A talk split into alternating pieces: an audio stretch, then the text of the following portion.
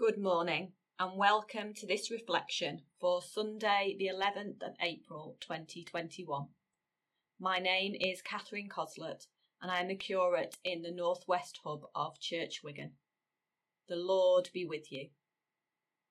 Today's reading is John chapter 20, verses 19 to 31, and I shall be reading from the New Revised Standard Version. When it was evening on that day, the first day of the week, and the doors of the house where the disciples had met were locked for fear of the Jews, Jesus came and stood among them and said, Peace be with you. After he said this, he showed them his hands and his side. Then the disciples rejoiced when they saw the Lord. Jesus said to them again, Peace be with you. As the Father has sent me, so I send you. When he had said this, he breathed on them and said to them, Receive the Holy Spirit. If you forgive the sins of any, they are forgiven them. If you retain the sins of any, they are retained. But Thomas, who was called the twin, one of the twelve, was not with them when Jesus came. So the other disciples told him, we have seen the Lord. But he said to them, Unless I see the mark of the nails in his hands, and put my finger in the mark of the nails, and my hand in his side, I will not believe. A week later, his disciples were again in the house, and Thomas was with them. Although the doors were shut, Jesus came and stood among them and said, Peace be with you. Then he said to Thomas, Put your finger here and see my hands. Reach out your hand and put it in my side. Do not doubt, but believe. Thomas answered him, My Lord and my God. Jesus said to him, Have you believed because you have seen? Blessed are those who have not seen and yet have come to believe. Now Jesus did many other signs in the presence of his disciples, which are not written in this book.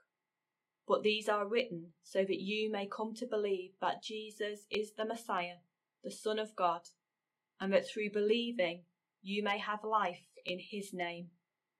This is the word of the Lord. Thanks be to God.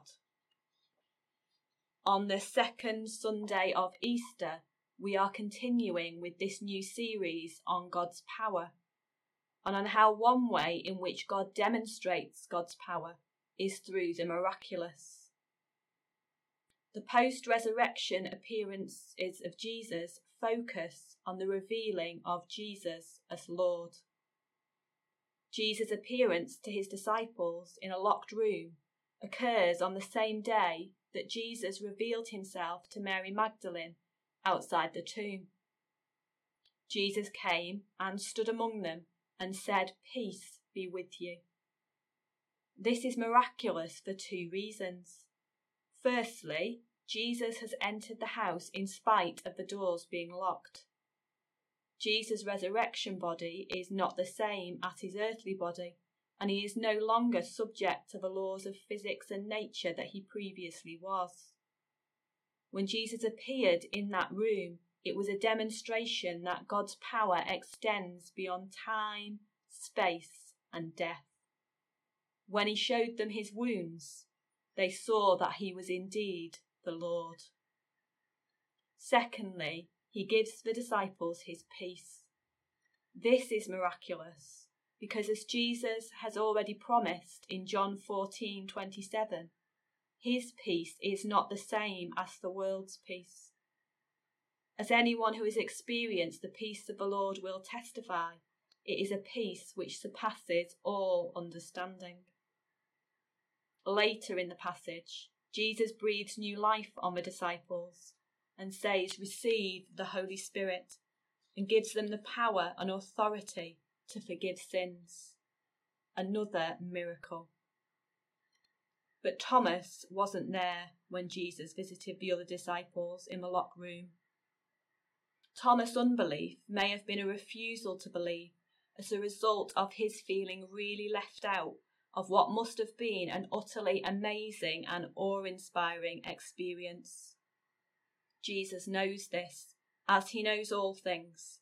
And so one week later, Jesus provides Thomas with his own very special experience of encountering the risen Lord and receiving his peace.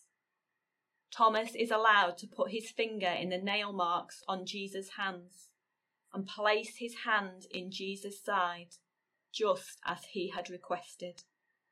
He then hails Jesus as my Lord and my God. Jesus' words to Thomas are not a rebuke. The example of Thomas reminds us that we do not all come to know the resurrected Jesus in the same way or at the same time. Jesus knows that each of us comes to faith in him differently, and he deals with each of us as individuals. Jesus comes to Thomas, just as Jesus came to the other disciples. They did not need to go hunting for him. So we can trust that Jesus comes to us and will come to those we pray for. Jesus tells Thomas that we, who live in the time after Jesus' death, resurrection, and ascension, are blessed because we are amongst those who have not seen and yet have come to believe. This too is miraculous. We believe based on the examples of the miraculous, which John says are but a sample of all the things that Jesus did in the presence of his disciples.